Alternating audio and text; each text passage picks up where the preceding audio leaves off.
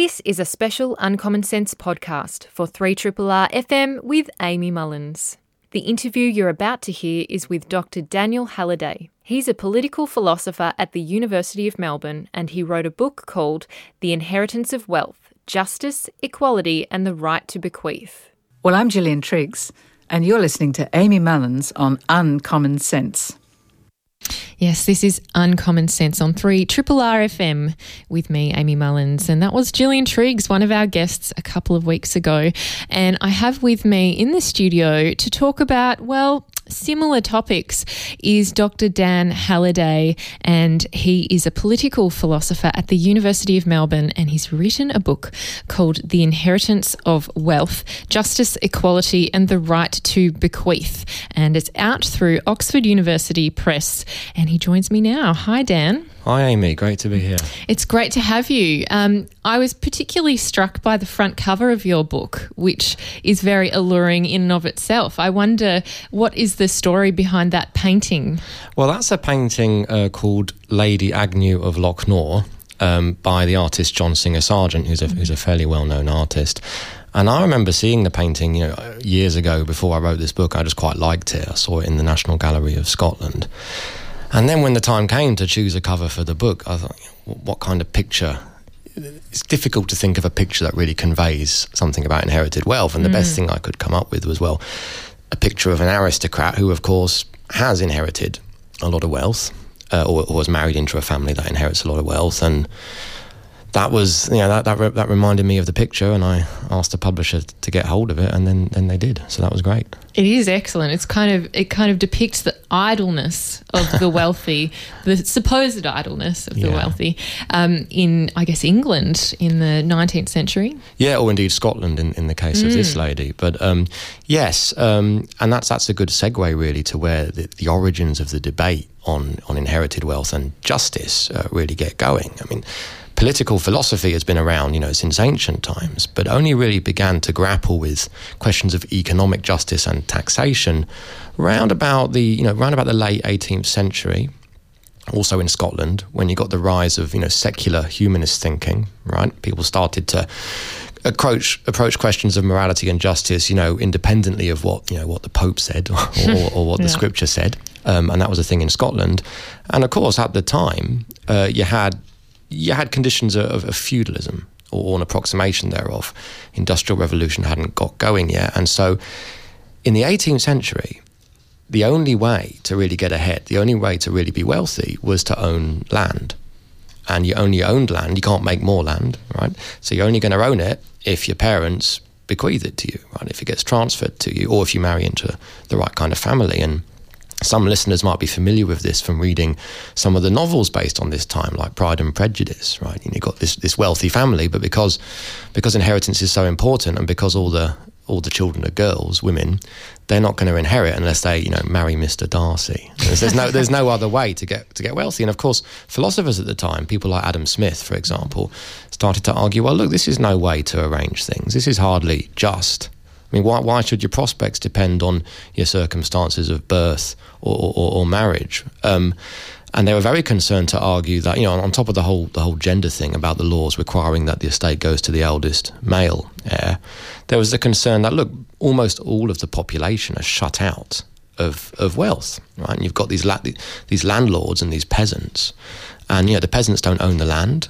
And Adam Smith and, and others argued that look, we've really got to break up this this concentration of inherited wealth in, in the aristocracy and give everyone else a chance. And that's, mm. that's really where the debate in favour of restricting inheritance, uh, that's how it got going. Yeah. And as you've said in the book, there's less incentive for those who are poor and don't own land to be contributing to the productivity of the land and the value of the land because you're really increasing the value for the person who owns it. That's right. In the old days, in the feudal days, if you were a peasant working the land, you didn't own the output of your work. That the, the feudal landlord owned it. And so if you were going to produce more output, that just meant more money to Mr. Darcy or mm. to the hmm. landlord. And so, yes, Smith argued that, but if you own the land, all of a sudden you've got an incentive to be more productive and there'll be more food, right? People won't starve anymore. I mean, the feudal era was very unproductive. Mm. People didn't, you know, there were famines, there, there was great poverty outside of the aristocracy. And there's something in political philosophy which um, is quite interesting to me when I heard this is that there's kind of something like a state of nature, an, a concept where you know at the at the beginning of time, um, land is really available to everyone, and it's not privately owned necessarily. It, that everyone should have a free game at this kind of the resources that mm. the earth can provide. And now we've, um, you know, since developed things like feudalism, the aristocracy, the industrial revolution, and this concept of private property and owning something which no one else can have access to. That it's that it is yours, and that you can um, not only yourself maintain access to it, but make sure that your relatives or um, you know people who follow you will also have similar level of exclusivity of that property. I mean, what is um, where did that kind of original concept come from, and how have we gotten so far from that concept? Well, the state of nature, yeah. Mm. So in political philosophy, there's a long tradition of well, if we're going to try and justify the state, the government, right, and, and, a system in which there are these laws that coerce us and boss us around that you know sometimes we don't like. Mm. Um, we want to compare the state with well the absence of government, and that is the state of nature. The state of nature, is, depending on how you understand it, is a kind of free for all where people can just do what they like. And of course, in a free for all, we don't do so well. And that's why, that, that's how philosophers first started to justify coercive government.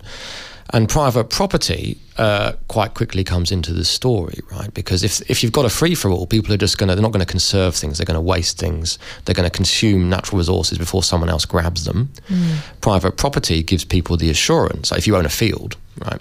If you own the field and you've got a property right in it, that gives you the, the assurance that, you know, if someone comes along and tries to grab what's in the field, you can call the police, um, get rid of them. Uh, and when the field finally, you know, yields some crops, it, they're your crops to sell, and that, that gives you the incentive to take care of things and, as you said, exclude others from getting involved. And then there's this deep philosophical question, which is still with us now, about well, what exactly is property? Right now, yeah, it's central to it is this right to exclude, or this, this sort of privileged relationship that the owner has with a thing. Right? And if I own a house or a field or whatever, I'm allowed to, you know, exclude other people from accessing it.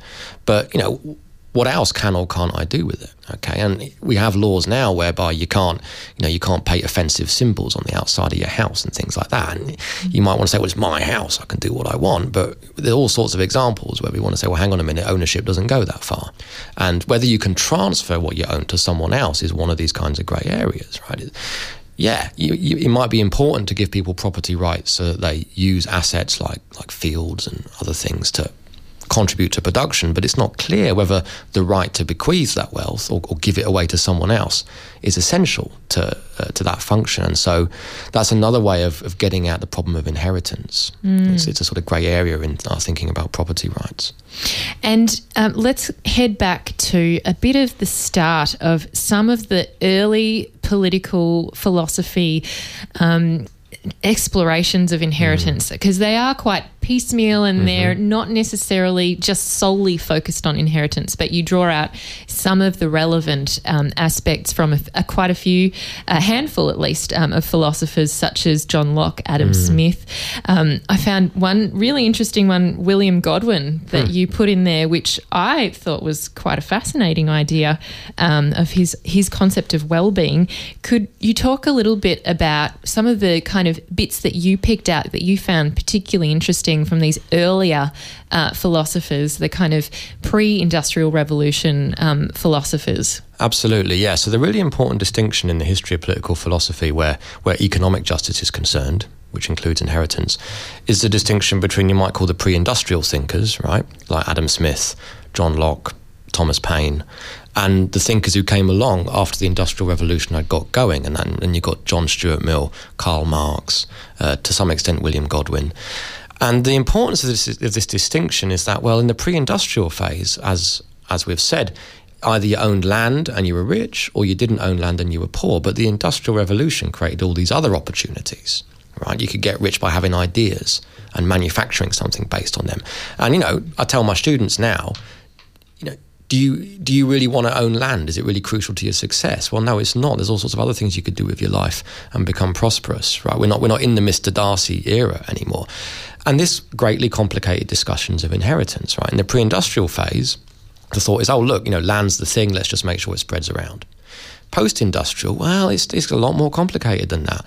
And um, if you're going to create some new wealth through having ideas and having property rights in those ideas, people like Mill, for example, argued that, well, you know, to really get this going, we want to give people some right to pass on what they've produced. Otherwise, he thought they're not going to be as productive.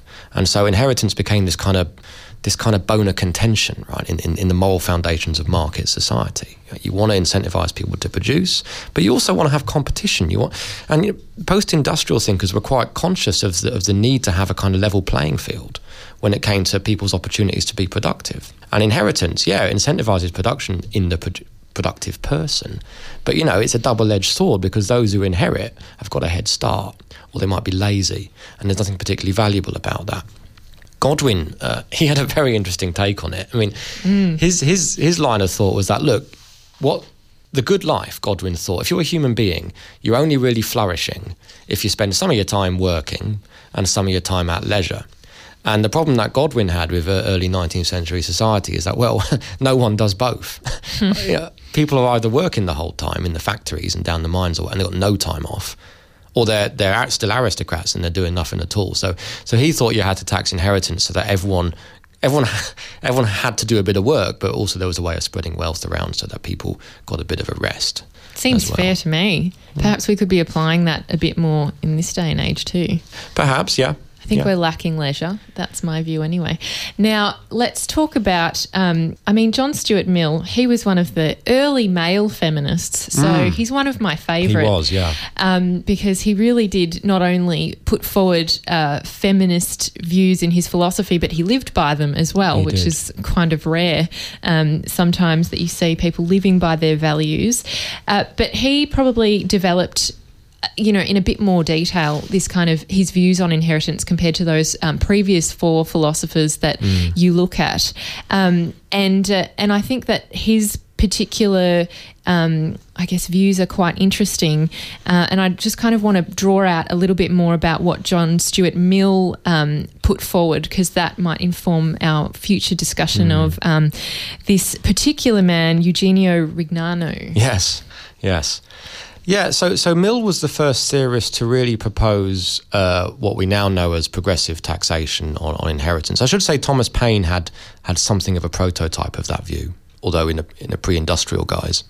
But Mill was the first to realise, or the first to propose that look, a little bit of inheritance is probably a good thing, um, but the problem is that not everyone gets it, and the problem is that some people get loads and some people get nothing. And so he argued that look, we've got to put an upper limit on how much people can inherit uh, a, a, cap on, on receipt of inheritance. Um, and, and we want to tax inheritance relatively heavily. Uh, and by the way, Mill was in much more in favour of an inheritance tax than, say, an income tax. Nowadays, we take income tax for granted. It's been with us for a long time, and, and we all pay it. Right, it's quite a significant tax, but of course, in the 19th century, it wasn't really done because they didn't have the technology to, to track people's incomes. Um, so Mill Mill was very much in favour of you know, redistributive taxation, but not as we now know it. um, and so Mill was the first to really develop these proposals. But as I said, he did re- he did believe that look, the, the, the tricky thing here is that if people inherit, they, they don't have any incentive to you know to, to carry on the productive activities that those may have engaged in who bequeathed to them. And he, he, sort of left the problem there. And this this is in the sort of mid to late 19th century. Um, and then you've got then you've got this Italian uh, Eugenio Rignano, um, and and he took he took Mill very seriously, uh, but but thought you could solve the problem, right? Solve this double edged sword problem by not just taxing inheritance according to its size. I mean, we typically think of an inheritance tax like an income tax. The more you inherit, the more you pay, and that's how Mill thought of it. Yeah. Now Rignano thought, well, here's the thing: we we don't just tax inheritance according to its size, but according to its age. And what he meant here was that if you produce wealth newly, Right? If you produce wealth from scratch, you can pass it on at a lower rate of taxation, perhaps zero taxation, than if you're merely passing on what you inherited from your parents or, or, or, or your family members. And so you tax inheritance more, so to speak, on the second bounce, on, on the second time it gets passed down. And of course, the, the important background observation here is that most a lot of inheritance isn't newly produced wealth. It's it's bouncing down. I mean, there's people in in older societies like like England, um, or I should say, societies that have had markets and property for longer. They've got inherited fortunes going back centuries, you know, going back a really long time, uh, and and that's a real thing of inheritance. If you don't restrict it, it'll just keep bouncing down. Um, of course, some families will, will, destroy their wealth, but a lot, a lot won't. So Rignano thought that's where that's where the action is. We've got to tax inheritance that comes from inheritance, and he thought that solves the incentive problem because that means if you ever receive inheritance and you want to pass it on to your kids, you've got to add to it. You, have got to produce some more wealth uh, on, on top of what you've received because what you've received can't go on can't be passed on. Mm. It is really interesting to see that someone um, working in the well, the 1920s was when this particular mm. work was translated. Yeah. It's called "The Social Significance of Death Duties," and uh, he was born in 1870 in Italy. Mm. That someone like this could come up with such a fascinating and innovative idea because I mean we're currently doing something that is quite blunt, which is you know working off that model of um, size of wealth mm. and not necessarily age of wealth, and this is kind of the crux of your book. Mm, absolutely, yeah. I should say you know Rignano was one of a number of scholars at the time who were playing around with these kinds of ideas. He, he got the most attention. Uh, probably because his views were the most sophisticated. But but at the time, I mean, after the First World War, European governments are under this pressure to, you know, how are we going to pay for this this war we've just mm. fought? And the, as I said, the income tax wasn't wasn't wasn't so entrenched at that time. Um, so yes, uh, and, I, and I, I, might add, Rignano he was a sort of Marxist, a sort of reformed Marxist, and that is to say, he believed that the state should eventually take control of capital. Capital should be nationalised, but he was you know, give, given how, how revolutions had proceeded in his lifetime, he was very wary of, well, civil wars. And he thought, oh, the inheritance tax is a peaceful way to get wealth away from the super wealthy and to the state, right? Mm. Um, no one needs to get killed. There's no violence. Um, and that's, that's a sort of extra layer to his view. He believed that third generation inheritance should be taxed at 100%. Eventually, all inheritance uh, gets confiscated. Now, that's a much more controversial view. It's probably not something that Mill would have approved of. Mm. Mill- and he certainly did say that this is a draft or a first iteration did, and yeah. needs to be worked on and, and, you know, changed to be politically palatable. Mm, yeah. Could we talk about the example that you give? Because I think it'll help highlight his particular model that he was proposing and I guess where it can be tweaked and changed mm-hmm. and um, also where its flaws are. Mm. Because you talk about um, Wedgwood, who put together quite a strong critique, a convincing critique of mm. parts of this theory or, or proposed um, tax plan. And you talk about having um, $10 million mm. and the, ty- the levels or stages of um, taxation that would occur on the wealth that you've inherited, but also then the wealth that you've created. Mm. Could you, I guess, give us that example so we can kind of understand how it would work? Yep. So let's say, so according to, to how Rignano described his scheme, right, if you've inherited 10 million and you want to pass on any wealth to your kids, um, that 10 million is going to get taxed um, if you can expand, if you can add to that 10 million, if you can create another 2 million, that 2 million might, if you want to pass 12 million onto your kids, that 2 million will be taxed uh, perhaps at zero rate, but the remaining 10 that you want to pass on will be taxed at a much higher rate. And let's say of that 10 you received from your parents, they received another 5 from their parents, that, that might get taxed at 100%. Right? So the idea is for any inheritance that anyone receives, the total amount, you, you break it into fractions that represent A, the newly produced wealth, B, the wealth that got inherited once already, and C, if, if it applies, wealth that has been inherited more than once already. And, you know, it, it sounds simple. um, yeah. It sounds simple that you can say, oh, this bit of the fortune's old, this bit of the fortune's new. Um, but so Josiah Wedgwood, who, who was of the, the, the famous pottery family, um, and in fact was, had received a good deal. The, the, irony here is that he'd received a good deal of inheritance himself, but he was skeptical about the justice of it all. Wedgwood said, "Oh, look, hang on a minute. How are you really going to work out eh, when someone inherits? How are you really going to work out how?" What what part of the money is old and what part of the money is new? Now, of course, you can say that oh, you're inheriting from someone, you're inheriting 12 million from someone who inherited 10 million. But look, the extra 2 million, they might have put, that might just be the interest on, on the 10 million they inherited, right? So the distinction between receiving wealth and then producing more wealth, those two activities aren't independent of each other. Mm. And it's actually quite intuitive. If you inherit a whole load of money in today's world or any point in history, really, it's a lot easier for you to increase the wealth than if you're really starting from scratch. And that was one of Wedgwood's you know, complications. Uh, yeah. And it makes me think about, I mean, current situations where, um, for example, we're talking about inheritance, and often um, you do inherit most of the money that you get from your parents upon their death, but you can still receive gifts or have money put into trusts while they're still alive, while you're still here with them. So there are ways that one can inherit money or have a safety net, an economic safety net, without yet inheriting the full fortune. Um, but it, you know, this Wedgwood talks about, um, and you you know reiterate that uh, an entrepreneur can take bigger risks and invest more in their education than someone who will not inherit anything or doesn't have certainty as to what they will inherit. And that certainly changes. It's something that's quite, um, it's hard to measure, but it's kind of a mindset that those who uh, are wealthy, their parents are wealthy, their parents' parents have been wealthy, have. And perhaps they don't even realize they have that compared to others who are constantly thinking, will I still have this job? Um, can I actually go out and try to start this business without a salary? Um, you know, I might need to work in a, a, regular job before I can go out and branch off on my own. I mean, the, a lot of um, those in the current situation would have some kind of mental safety net that they know that if they go out and take a big risk, if they fall, it's okay because they've got their parents mm-hmm. or their grandparents' wealth to prop them back up again. Absolutely, absolutely. And um, the, the, broader point here has to do with what social scientists call uh, non financial capital. That's a fancy way for referring to the way in which wealth attracts other kinds of advantages that are not themselves wealth.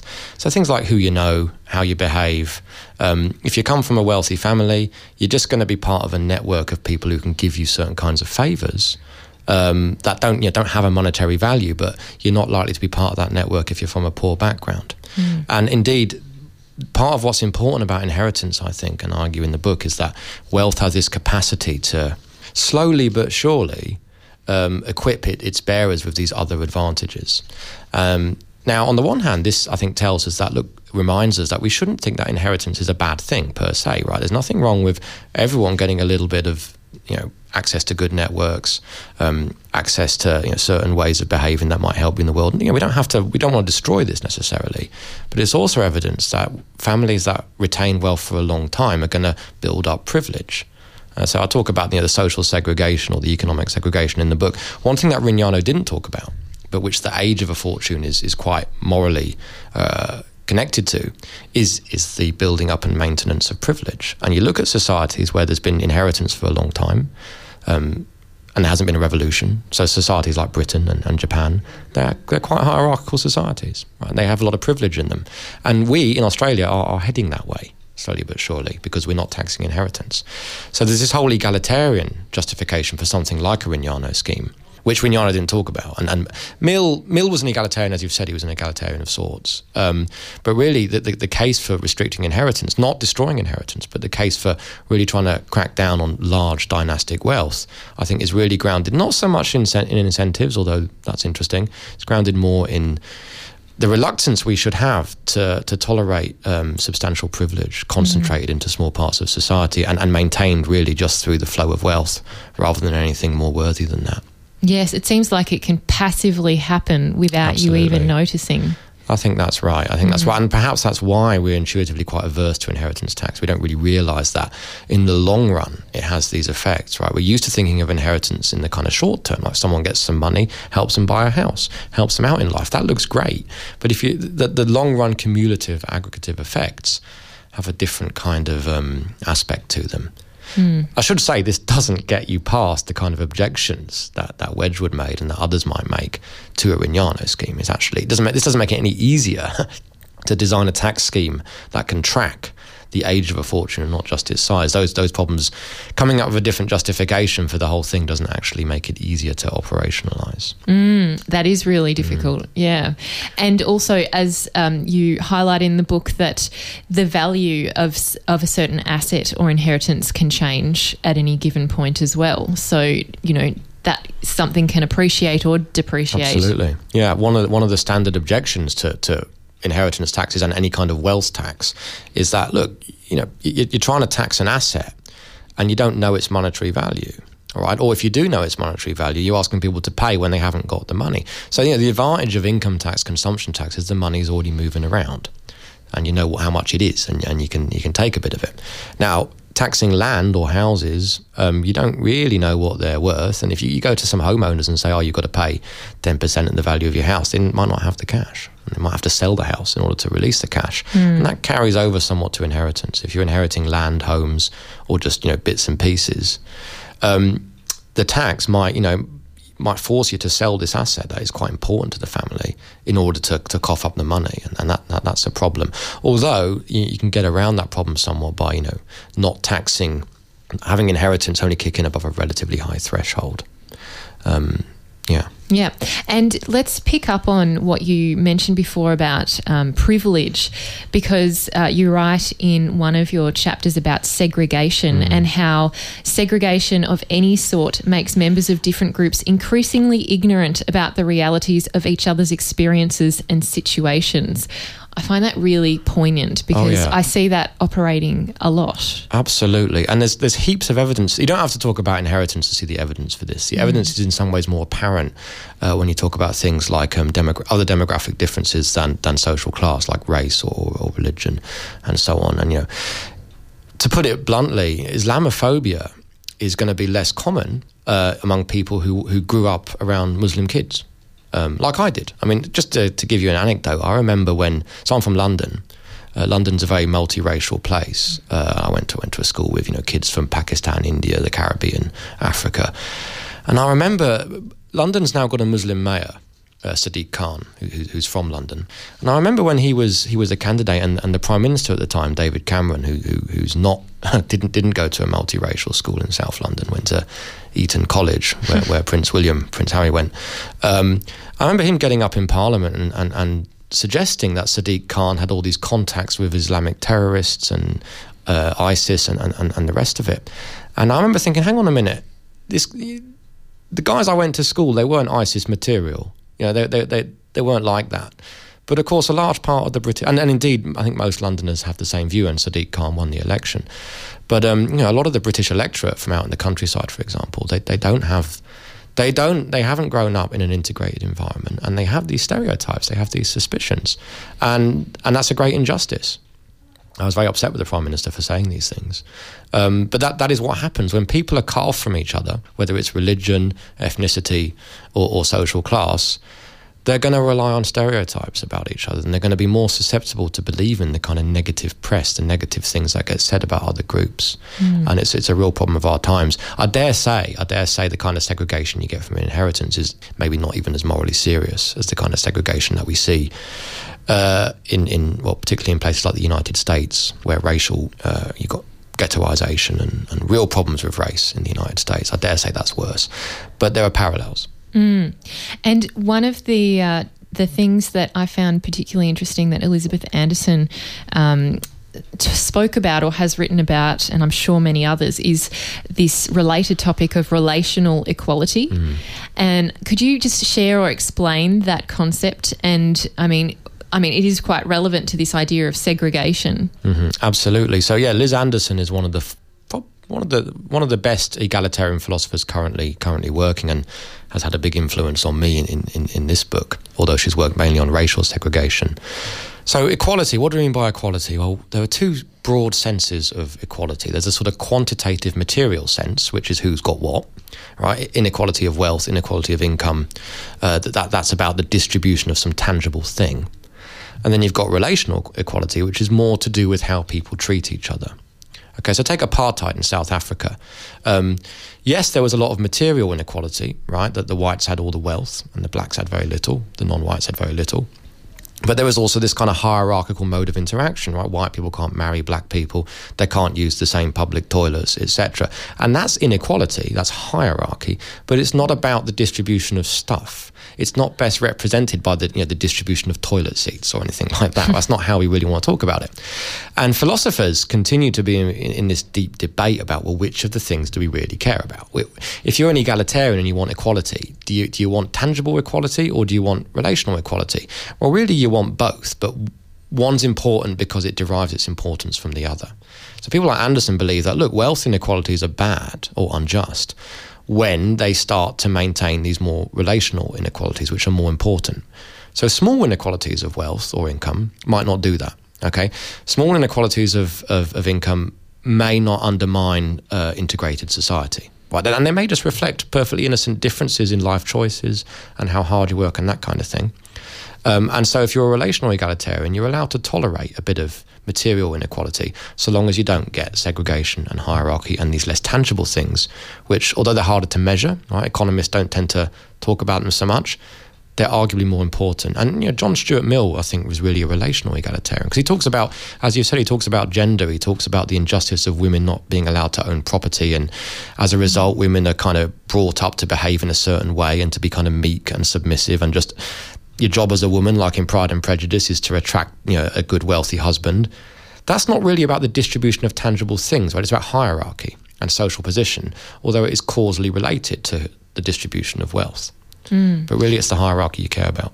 And I think it's something that is important is that having a relational equality or the presence of that kind of equality is about social interactions and about respect, mutual respect and understanding and some form of empathy. That's the idea, yeah. Mm. And if you get people cut off from each other, they're not going to empathize with each other. Okay, if people grow up in very different environments from other demographics, it's a real, it's an unfortunate thing, but it's a fact about human psychology that if you're not, if you don't see someone else's suffering or someone else's hardship up close and personal, you don't appreciate it as much. Plenty of evidence for this. You look at the way charities campaign; they're not going to campaign by giving you a bunch of quantitative information about who's who's starving. They'll give you a story about you know some some young boy and there'll be a picture of him and there'll be a story about he lost his parents in the war and, and, and so on. Mm-hmm. uh, and when we're segregated when we only hang around and when we only grow up around members of a, a fairly narrow demographic we, we, we lose the ability to empathize with with members of other demographics. And so the worry about inheritance is it has that effect right? It has this this gradual segregating effect whereby you know wealthy wealthy people live apart from less wealthy people. And you know this is really about dynastic inequality dynastic material inequality, right? If you've got inequality that results from people having grown up alongside each other, but some have just got richer later in life, that might be less of a problem, you know? But it's when people are born into you know, wealthy, privileged groups and never come out of them like, that you've really got more of a hierarchy as a result. Yes, and that that privilege is continued and passed on mm. to their children and their children and yep. so on. Yep. Yeah. And so let's talk a bit about how this how the philosophical concepts and this um, discussion of inheritance applies now to the debates that we're having or not having mm. in Australia in particular. The debates are happening in the UK, for mm. example, where we've seen some tweaks to inheritance mm-hmm. tax. Um, particularly last year, we saw a tweak um, in the thresholds in the UK. Um, first of all, what is the situation in the UK? And then we'll give a bit of a update on Australia? Yep. So, very roughly, the UK has what's called an estate tax, which is where the value of the estate is what determines the rate of taxation, right, rather than the value of each bit that people receive. Okay. So, in the UK, it's how much wealth the dead person has got, not, not how much they divided it among other people, right? Um, and the UK, the, the inheritance tax threshold is relatively high, right? And very relatively few people uh, relatively few estates are, are, liable to inheritance taxation. And there are various bells and whistles. So, for example, if you've set aside some of your estate for charity, yep, um, the rest of it will get taxed at a lower rate, assuming it's liable in the first place. Nothing wrong with that, by the way. I don't. One thing that we forget about is mm. so, inheritance or wealth transfer doesn't always have to go to people and go to charities. And then you get into a debate about well, what gets to be a charity and that kind of thing. Yeah. But but that's something that's often forgotten. So that's the situation in the UK. Right? Not much inheritance taxation, but some based on the value of the estate rather than the value of the portions that people receive. In Australia, and you know, I'm surprised by the fact that people often don't realise this, especially people who aren't old enough to remember when there was an inheritance tax. But there's no inheritance tax here. There's zero percent wealth transfer tax. There are some proxies like capital. If you inherit a house and sell it, you might pay capital gains, but if you if you don't sell it, you don't. So we don't have a wealth transfer tax here, and and that's that's that came about because um, in the 1970s, the, the states of Australia were allowed to set their own policies about inheritance tax. And states realised that if they undercut other states, they would attract wealthy people, right? Because people want to move to a state where they can pass the wealth on, and that's what happened. One one state, I think Queensland and Tasmania were the first states to do it, and then the other states thought, oh, we're going to, you know, we're losing people. We're going to have to follow suit, and there's a sort of race to the bottom, and in the end, there's just no tax. Similar to what's playing out with corporation tax and tax havens on the more global, uh, on the global side of things now. And since then, things haven't changed. Um, and we continue to rely on income tax and, and, things like GST. Now, one argument you can make uh, for bringing back an inheritance or reconsidering an inheritance tax is that look, we're not in the 1950s and 1960s anymore. Okay, we don't have fast economic growth. Wages are not keeping up with the cost of living, particularly the cost of housing. In the 1960s, you could argue that well, look, everyone, people are generally doing better. The, the wages are going uh, going upwardly quite nicely, and then you can make a, a case for taxing uh, wages or, or, even consumption. Um, but once you've got wage stagnation, which which we now have, and which we have in, in, in countries like Britain who've had it there a bit longer, I think that there is pressure to to shift the tax base uh, you know, the thing that is taxed away from people's income and people's consumption to the wealth stock, right? To the, the amount of wealth that's just concentrated into a small number of families. Because at the end of the day, income is not going to generate sufficient tax revenue or less tax revenue than it used to. And you see, the government's desperate to get people back into work because that's how it gets its revenue. It's desperate to get people back into work, and you've got we've got a welfare state that puts all these pressure on people to take the first job that comes along, even if it's even if it's a job that a machine could probably do, if not now, then in a few more years. So we need to we need to rethink our dependence on on work, on paid labour as a tax base. And if you want to get away from from the income tax, well, wealth taxes like inheritance taxes, they're, they're perhaps the most obvious candidate, mm. perhaps along with corporation taxes. Well, we are having these debates about inequality a lot more, and it's become something that people are quite fixated upon. We've seen a massive study by Thomas Piketty and co, mm. um, which made a big contribution to that, and a lot of people were quite interested in mm. such a massive book, um, quite dense book too. And, you know, this inequality issue and low wages growth isn't going to go away. No.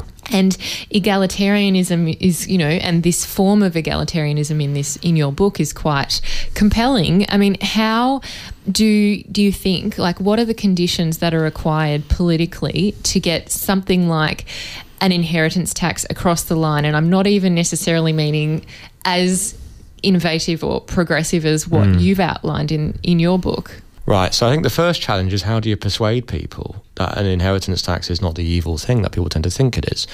And here's how you might do this. Now, for the recent decades, people have been fed this narrative, right? That, you know, an inheritance tax is evil because it punishes mum and dad. It punishes, you know, newly produced mum and dad have worked hard, they've saved a lot, and now they want to pass it on to you, and mm. the state's going to come and grab it. Um, now, that narrative, you, as you might notice, portrays inheritance as newly produced wealth. And so the advantage of a Rignano scheme, you know, in terms of political feasibility, is you can say to people, no, no, we're not going to tax your inheritance if indeed, if mum and dad have worked hard and built up a bit of wealth from scratch, that gets a free pass or, or a very, you know, almost a free mm. pass. We're only going to tax it at the second bounce. And you know, anecdotally, when you talk to people about this, they become a bit more open um, to, to the idea of inheritance taxation when it's second generation, third generation. And of course, a lot of, although most people who inherit are not inheriting second generation wealth, a lot of the wealth that does get inherited in, in concentrated into a small elite group is is actually quite old. Mm. And and so I think once you once you get people to realise that look, although it's hard to operationalise, we don't have to tax newly produced wealth, first generation inheritance, people become more open to it. The other thing is that people don't like inheritance tax because they've been again sold a narrative that it's yet another tax, right? It's it's double taxation or it's it's taxation on top of all the tax you've paid your whole life. But again, you can say, well, hang on, we don't have to keep all the other. T- if we can find a way to reduce the income tax, right? So that you, you, people would rather, I think, take home more pay and, and pay inheritance tax than than pay high income taxes, or at least the people who have to work for a living, right? Yeah, not, exactly. not, not not the super wealthy. Yeah. Um, so the super wealthy have got an interest actually in, in maintaining this narrative that it's a, a, a, yet another tax, although for them it might might be the only tax. So I think if we if we could find a way to get off income tax and we could find a way to lower the liability to first generation inheritance, if we could find a way to at least get people to think of inheritance in that way, mm the political feasibility would increase. And the, the fact that the narratives continue to get peddled, whereby you encourage to think it's yet another tax and it's a tax on newly produced wealth, I think suggests that the people who've got an interest in there being no inheritance tax realise that people will think differently about it if this narrative is not constantly thrown at them. Mm. And do you think some of those challenges that are thrown up with the Rignano scheme can be overcome eventually? Mm. Well, look, um, to be honest, uh, it's impossible to design a tax scheme that doesn't have some false positives and false negatives. That doesn't get some mm. things wrong. That's true for consumption tax, for income tax, and that's why tax is complicated because everyone's situation is different. Now, given that we have zero percent tax, I think just moving to a progressive a progressive tax with a high threshold so if we didn't tax any inheritance above, uh, below $10 million, let's say, and then we just taxed it according to its size above that, that would be a great improvement. And that wouldn't hurt a lot of the people who are relying on newly produced wealth. So a Rignano scheme is kind of an ideal. It's a conceptual ideal. It would be nice if we could get to some version of it, but we would greatly, we would have a more just society, I think, if we just had high threshold and then standard progressive rate. Mm. In terms of feasibility, that might be the easiest thing to implement. That would be a start.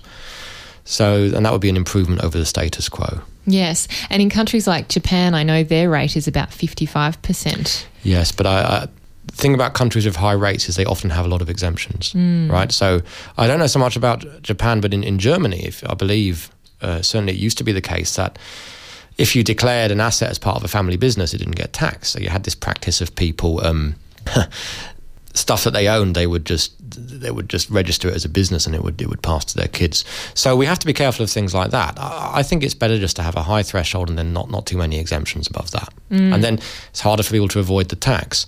We also have to be aggressive, I think, about things like trusts. I don't talk much about trusts in the book, but no, I wondered are, about that because it's huge. It's huge in Anglo so mm. Anglo Commonwealth jurisdictions. Um, the short thing to say about trust is they're a good idea, good idea for things like charities. Right, that's really what they're there for.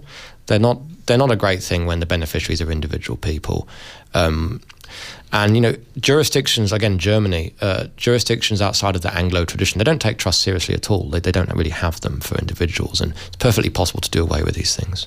We don't have to have them. I mean, people often talk about, oh, people who avoid the tax because of this and that, but you know, it's up to us. It's up to us what laws we pass and what institutions we have, and we we, we could reduce these these mechanisms quite mm. substantially, like other countries have done. We certainly could. And just finally, Dan, um, from your personal perspective and obviously the passion that you have for this topic, why did you look at inheritance? You know, why did you dedicate so much time, I guess, to this particular area that isn't necessarily as, um, you know, it doesn't capture the imagination of a lot of people mm. in an immediate sense. It will through this book, but why did you really focus on, on this? Well, first of all, I'd like to emphasise that you know I'm quite privileged myself. I was given mm. a, a, permanent academic appointment at Melbourne University, and I was very grateful for that. And that gave me the time to actually think, well, what kind of book, what kind of book do I want to write now that I've got a bit of time to do so? So there was that. There's also the fact that there hasn't been a book on the moral foundations of inheritance for nearly a hundred, well, a hundred years or so. The closest book we have, I think, in, in English speaking language is, is Wedgwood's back in the 1920s. Right? So it's been a long time.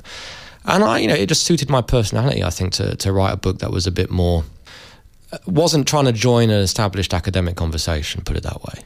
Uh, that suited me. A lot of academic books yeah. are, are, replies to other academic books, and there's a kind of, there's a kind of, you know, a, a, a developed exchange between scholars, and I didn't, I didn't really want to Maybe it's because I'm introverted or antisocial. I don't know, but I wanted to write a book. I wanted to write a book for, but that could give people a bit of a start, especially students uh, or people outside the discipline. Mm. Um, and you know, it's always sort of something about the topic has always bothered me, I suppose, as well. Uh, yeah. Yeah. Yeah, that makes total sense to me. And uh, I think it's great that you've made a unique contribution because we don't really need any more um, dialogues in academia. We could do with some, but potentially it'd be great to have some people heading out on their own and doing their own thing.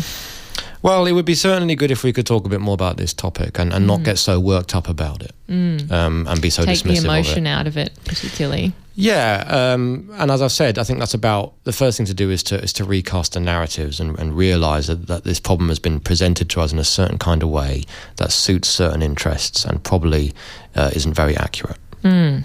And that's kind of the role of philosophy in a range of things. So thank you, Dan, for coming in and talking to us about it. Real pleasure, Amy. Thanks very much. That was Dr. Dan Halliday. He is a political philosopher at the University of Melbourne. He also has a show on ABC called Ethics Matters, and he's written a book called The Inheritance of Wealth Justice, Equality, and the Right to Bequeath. And it's out through Oxford University Press. And as he said, people, anyone can pick it up. It is accessible and it's definitely not above anyone's head. So, uh, highly recommend taking it out of the library or buying it and having a read. It's really great. You're listening to Uncommon Sense on 3 R FM with me, Amy Mullins. This has been a podcast from 3 R 102.7 FM in Melbourne. Truly independent community radio. Want to hear more? Check out our website at rrr.org.au.